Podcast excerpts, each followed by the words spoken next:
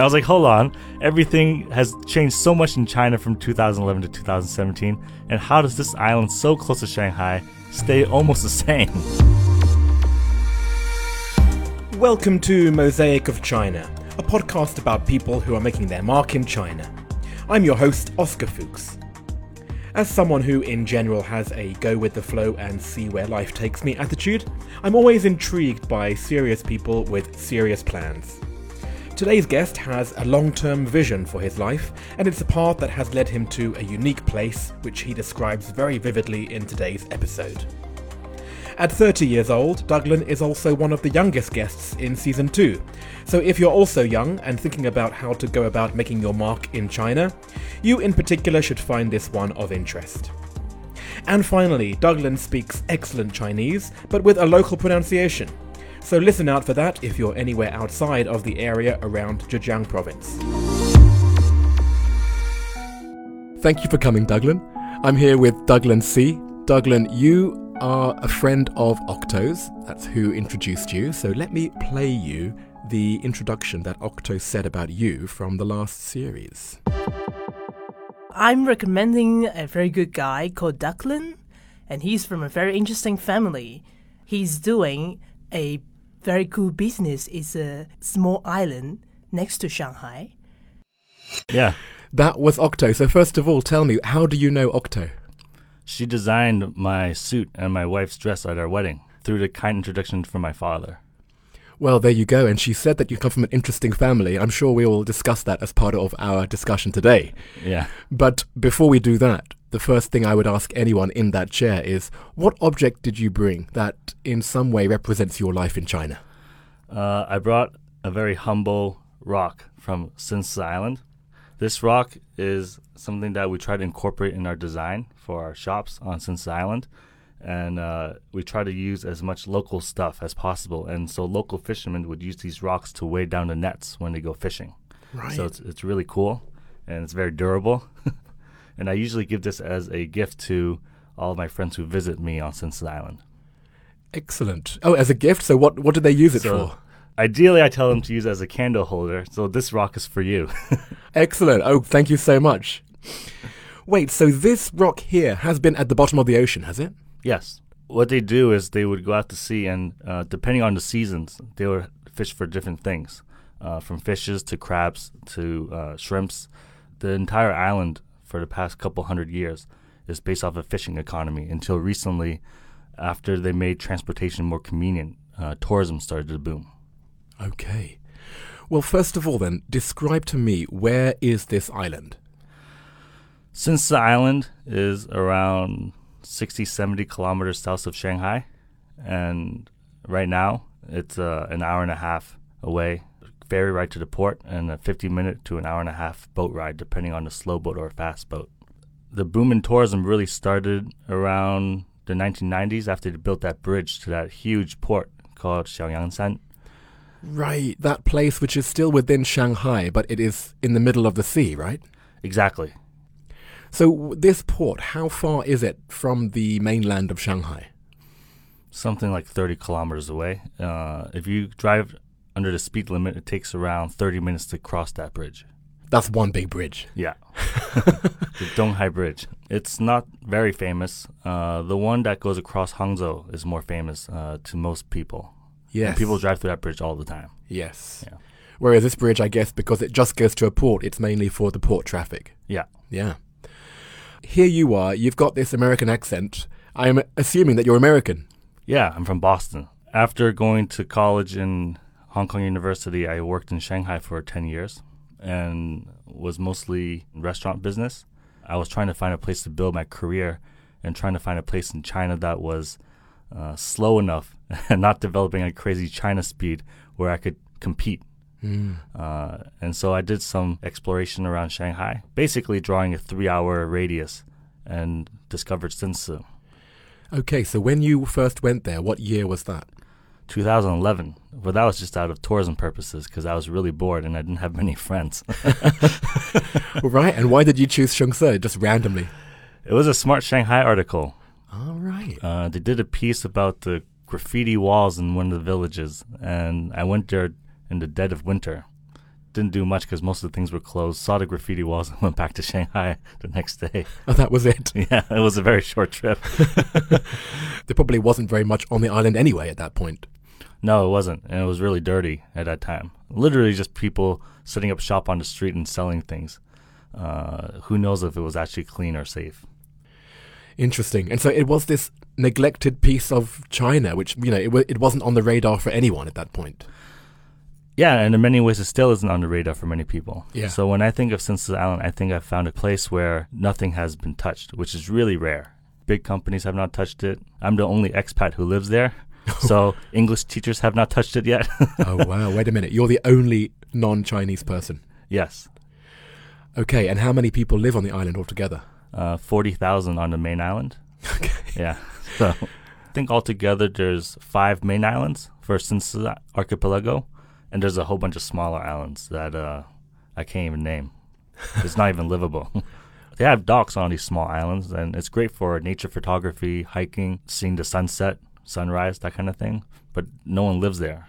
Well, then talk me through what happened. So you went there to see the graffiti, and then now you live on the island. So what happened in the interim? So I thought I was going through my farewell party for Shanghai, do a whole China tour with my wife, and then to decide what would be the next phase of our work lives and also our lives together. So I, I proposed to her like, oh, I know these really cool islands south of Shanghai. Uh, it would be cool just to check it out and make it part of our road trip. So 2017, we took the ferry there. Everything almost looks like the same. And that was a problem. I was like, hold on. Everything has changed so much in China from 2011 to 2017. And how does this island so close to Shanghai stay almost the same? And that was where I felt I could develop my career. So that was a short road trip.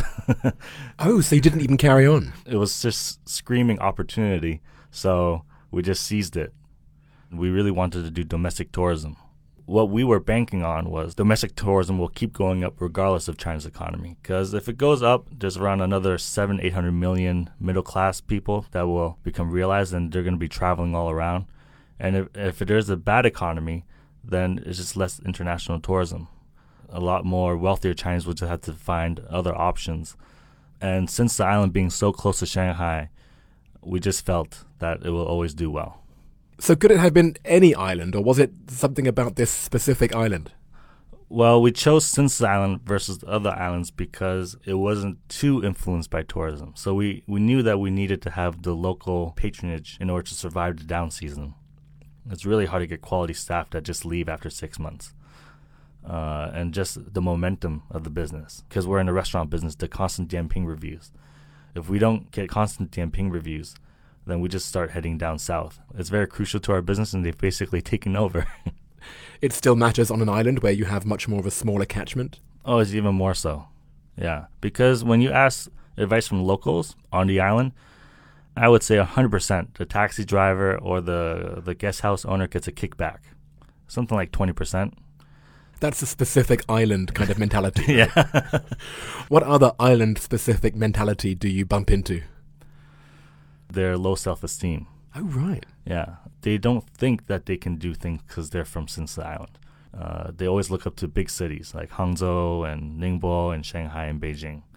Everything that I've opened, from a dessert shop to a Japanese restaurant to a pizza shop, it's always been received with negativity. Like, uh, it, it won't work here. Yeah, saying like, oh, it's too small, it's only 40,000 people, or the fishermen will never be able to welcome this into their lives. But the population has never been a big issue for me because I come from a small town. Oh, where do you come from? a small town called Milton, Massachusetts, and the population is like 30,000. So if I can see things that work in Milton, I'm pretty sure it'll work on the island that has a stronger domestic tourism because no one's going to Milton for fun. Apologies to anyone who lives in Milton. How do you counter that? you just prove it. And once they see that there's business, they basically just shut up. Well, then, what is the business? Explain how your business works. So when we came to Sinsel Island, we were targeting the locals and we're targeting all the B&Bs that were opened. So there's around 987 B&Bs. And our job was to supply them more desserts, better alcohol to serve their customers and improve the overall experience. So basically, our job was to help the B&Bs make more money. And B&B, of course, is bed and breakfast. Yeah, yeah. So there aren't any really big hotels, or there are, but you don't target them. Uh, they are, but they're self-sustainable. Right, okay. And then we started opening more shops near the dessert shop. What my company's called is the micro district. The micro district. Yeah. Okay. Uh, my wife and I opened that company, and it's the idea of having a condensed street of things to do. Oh, I see. So these things, they're not just in the same company, they're actually physically in the same geography, they're in the same location. Yeah, yeah. So uh, going to school in Hong Kong, I've always been fascinated by how much they could just fit things into small spaces. Right. and it's always those kind of places where I wanted to be in. And I wanted to recreate that. That's kind of my artistic expression.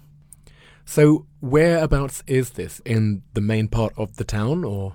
Yeah, it's it's uh, downtown, right beneath a whole bunch of apartment complexes.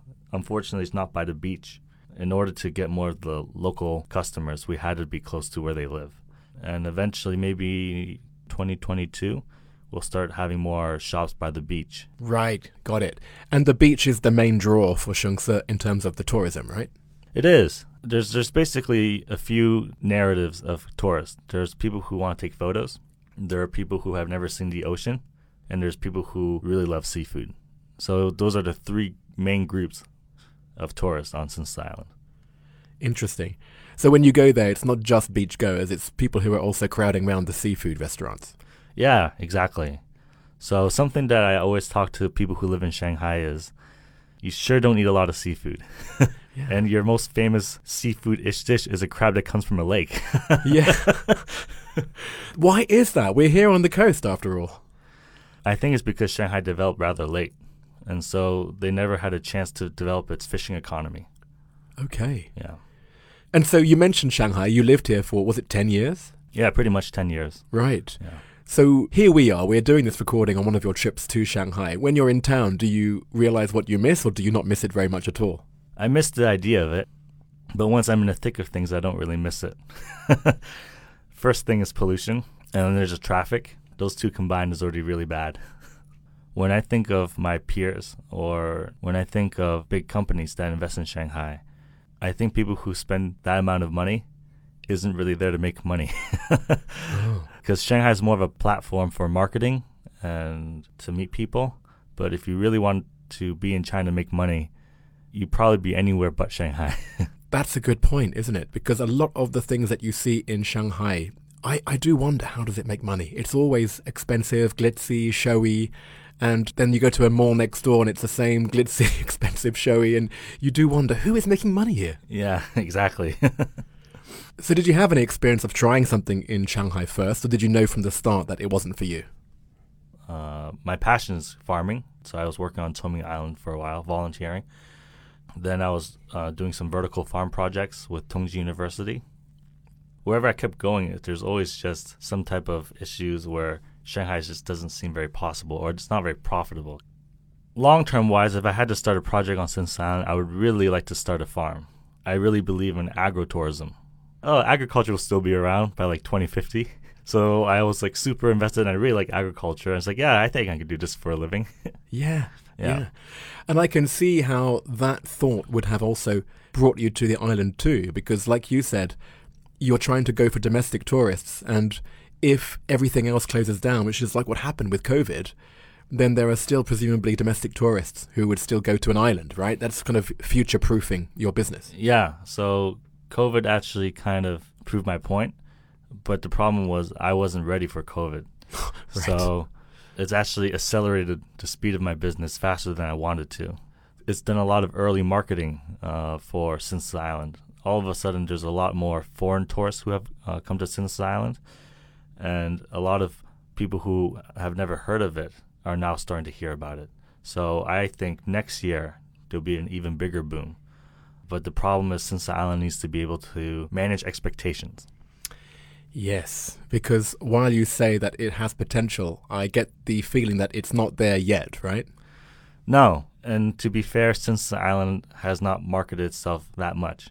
So this is not some attention that they've brought upon themselves. It's just the power of social media. And a bunch of bored tourists on Shanghai are finding things to do for the weekends. Yeah, exactly. Interesting. So that actually could be a disadvantage because they will come, they will have high expectations, which will not be met.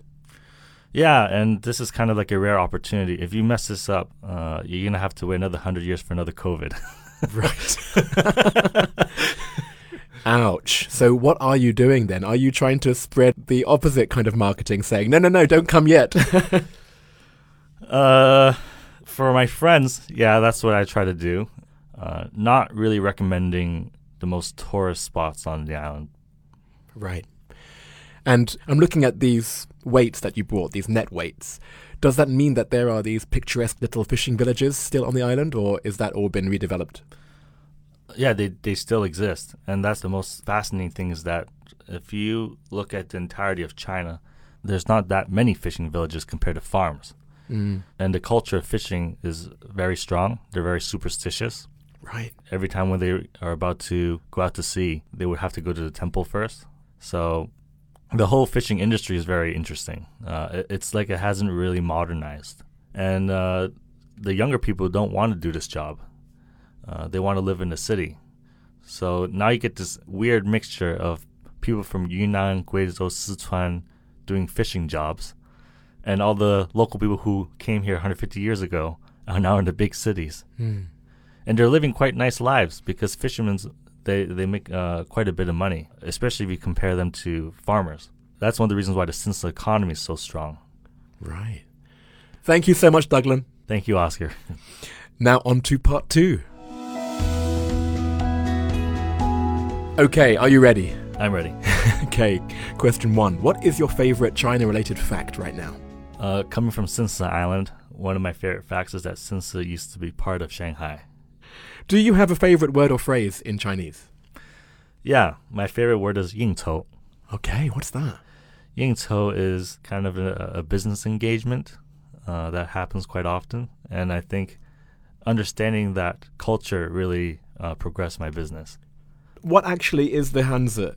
Oh, Ingai de Ing. And then what's that one? tou, yingcou. Oh, it's Cho. Okay. Yeah.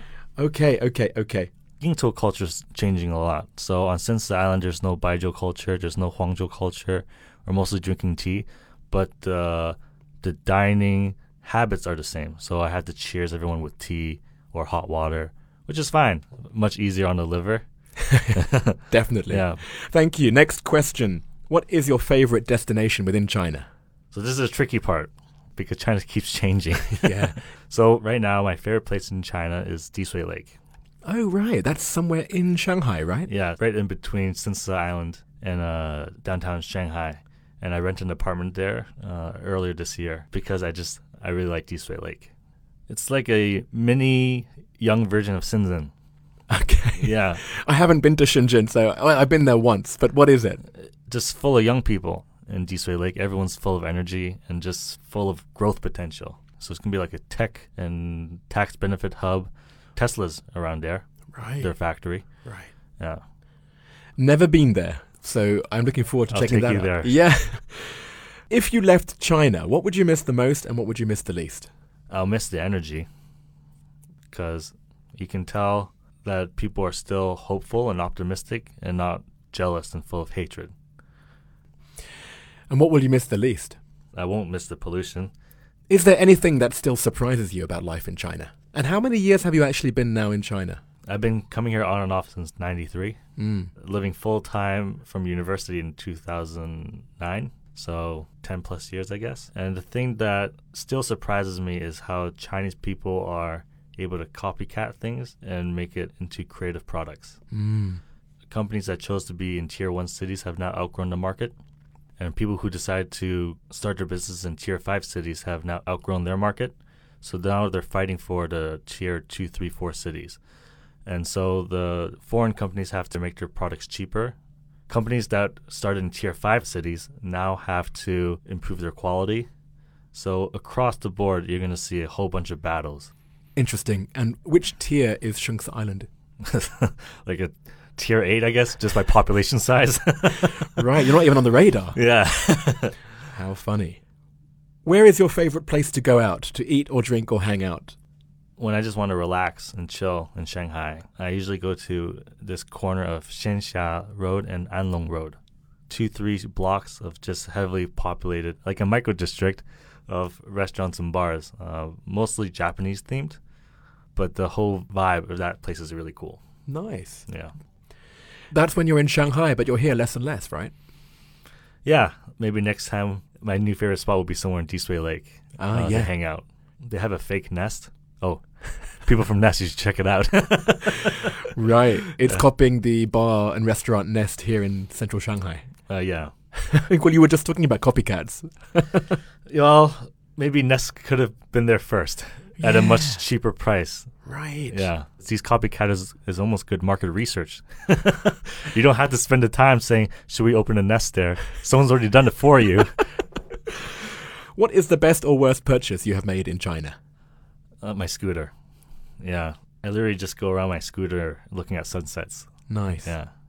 After this island experience, if I ever choose to go to another place to expand to do restaurants, first thing I'm going to do is buy a scooter and become an Ele.me driver.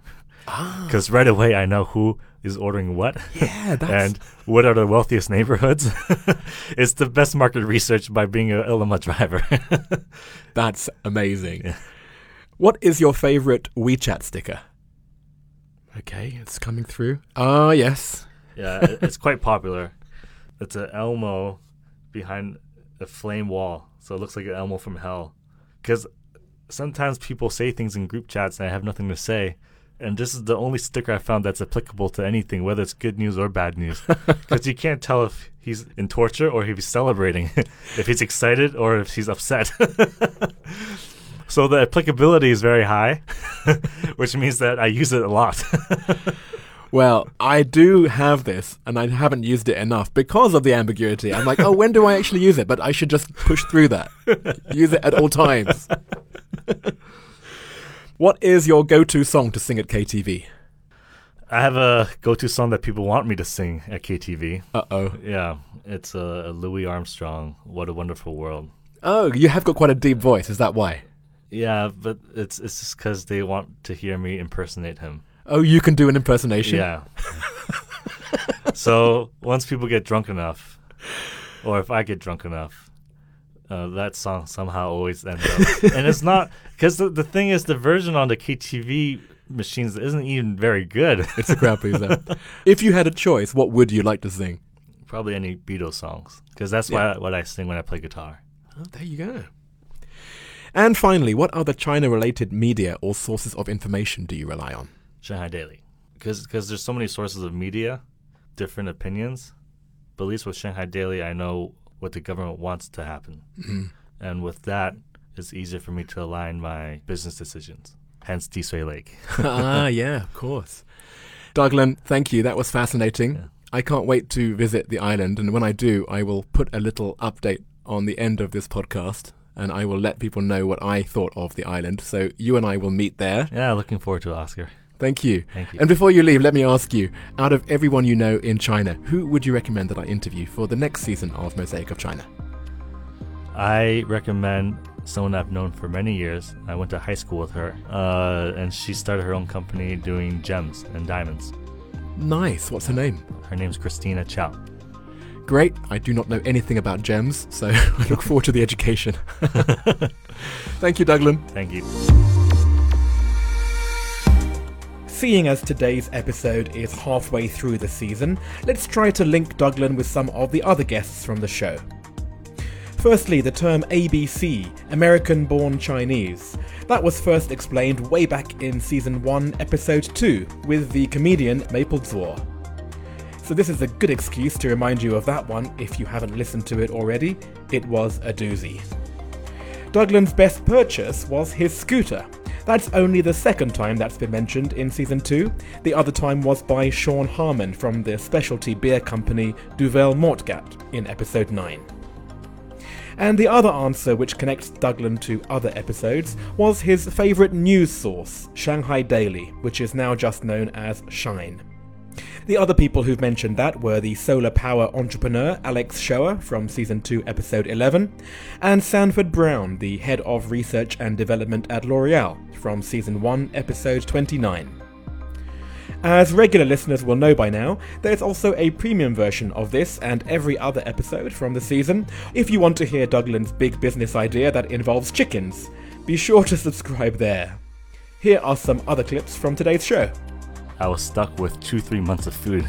well, at least we won't starve to death. Wow. the original port that went to these islands was from the Bund. Even when I wasn't leaving the islands, they would want to know where I was going. Chickens can't register spiciness. You're kidding. Yeah. The miso soup that you drink in Japan, part of the product comes from Sensa Island. My title has changed. I'm no longer Xiao Xie. I'm now Xiezong. Oh. They fill the red wine to the brim, oh. and then you have to ganbei a whole full glass of red wine instead of baijiu. oh man. There's a catch up right after this with Octo Chung, the fashion designer from season 1, episode 30, whom you heard earlier referring Douglin to the podcast. And it was with Octo that I finally did visit Douglin and his wife Iya on Shengsa Island a few months ago. Mosaic of China is me, Oscar Fuchs, with artwork by Denny Newell. We'll be taking a week off, but we'll be back in a fortnight for a special edition of the show to mark the halfway point of season 2. So I'll see you then.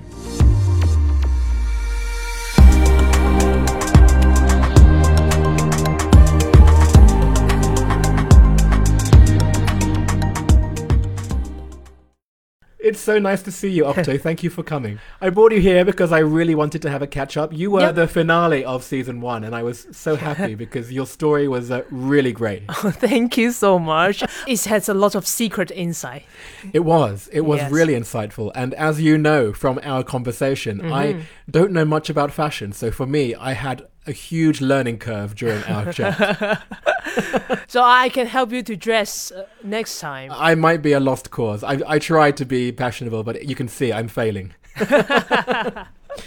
well, I wanted to ask you, first of all, about your story during coronavirus. Yes, all the shopping mall closed, so that means your shop closed. You don't have any revenue for a few months, and then in China they recover very fast, and then they the factories start to open on first week of April, and then they get into the normal production, and now they're even quicker than before. Right. Yes. And there are countries that are still in very harsh lockdowns, but yeah. things here have really rebounded, haven't they? Yeah, and the sales they are having is double digit growth. So it's it's quite amazing because some fashion brand the coronavirus things is still very serious overseas. So now they move all the goods sell in China. Right. kind They can pull products that otherwise would be sold outside, they can pull it back into China. Yeah, so you can see mm. some fashion brand like Chanel, like MX, the special edition of their product. Normally they would sell in their own country or in Europe. Now they move to China to sell it, and Wow. then they earn a lot. Gosh, I wonder if that's going to be a trend that they're actually going to release in China before their home markets. Yes, yes, the world's changing. Really. Interesting. Was it also affecting your brand? Because that's what we talked about in our episode. It was your innovative balloon jacket. yes. So actually, we are doing very great recently. So that's why I'm very busy. oh, right. yeah. So uh, we had the new addition to become super ultra light. We are a kind of travel product, and now people cannot travel overseas. That's what I was worried Yes, about. Who's going to buy a travel jacket, right? but go on. yes, but because people love travel deeply in their blood, even you cannot travel overseas, so they will choose to travel all around their place, their own country. Right. Yes. So, I am going to be releasing this episode at Mm-hmm. the same time as Douglin, who was the person you referred Oh, for season two. right. That's very good. And you and I went to his island, right? Yeah. Neither of us had been there. so after I did the recording, Yep. you and I went. Yep. Talk to me about that weekend. Oh my god. So we had a very great time. We rent a motorbike. So we go around all the place in, in on the island. And then we ate seafood. The thing, the only thing is when you want to have a dinner uh, at around eight, so you cannot find any restaurant who can help you. yes. It's that kind of mentality, right? This is Yes. what Douglin is saying in his interview. Like, it's a work in progress. Yes. You can see the fundamentals are there, Yep. and you can see that they're making progress. Yeah. And I think it's going to get better and better. But it's a very good time to see a, a place in China like that. So Yes. you can see a lot of commercial opportunity. Yes. Yeah, and uh, it's uh, very good for young generation to have their first try in there. Exactly. And then, of course, I joined you. I didn't stay at the same place, but then we Yeah. had a couple of days together, um, and it was really nice to reconnect with you there. Yeah. And I should also say that you have reconnected with another of the guests from season one. I learned that you and Astrid, Oh, yeah. the, violinist, have become friends. Since. Yes, we are very good friends. You have the same birthday? yes, 4th of April. That's lovely. yes, so, so we have the same birthday, so we, we are both uh, enthusiastic, we love to talk, we love art. Yeah, I mean, that to me is the real magic because this project is just basically me running around town Yeah. having little interviews in a box and then staying at home and editing it's it's not that glamorous but then when i see the connections that are made just like mm-hmm. you and astrid then mm-hmm. that's magical for me. So i'm so happy to hear that you're friends. I really appreciate that octo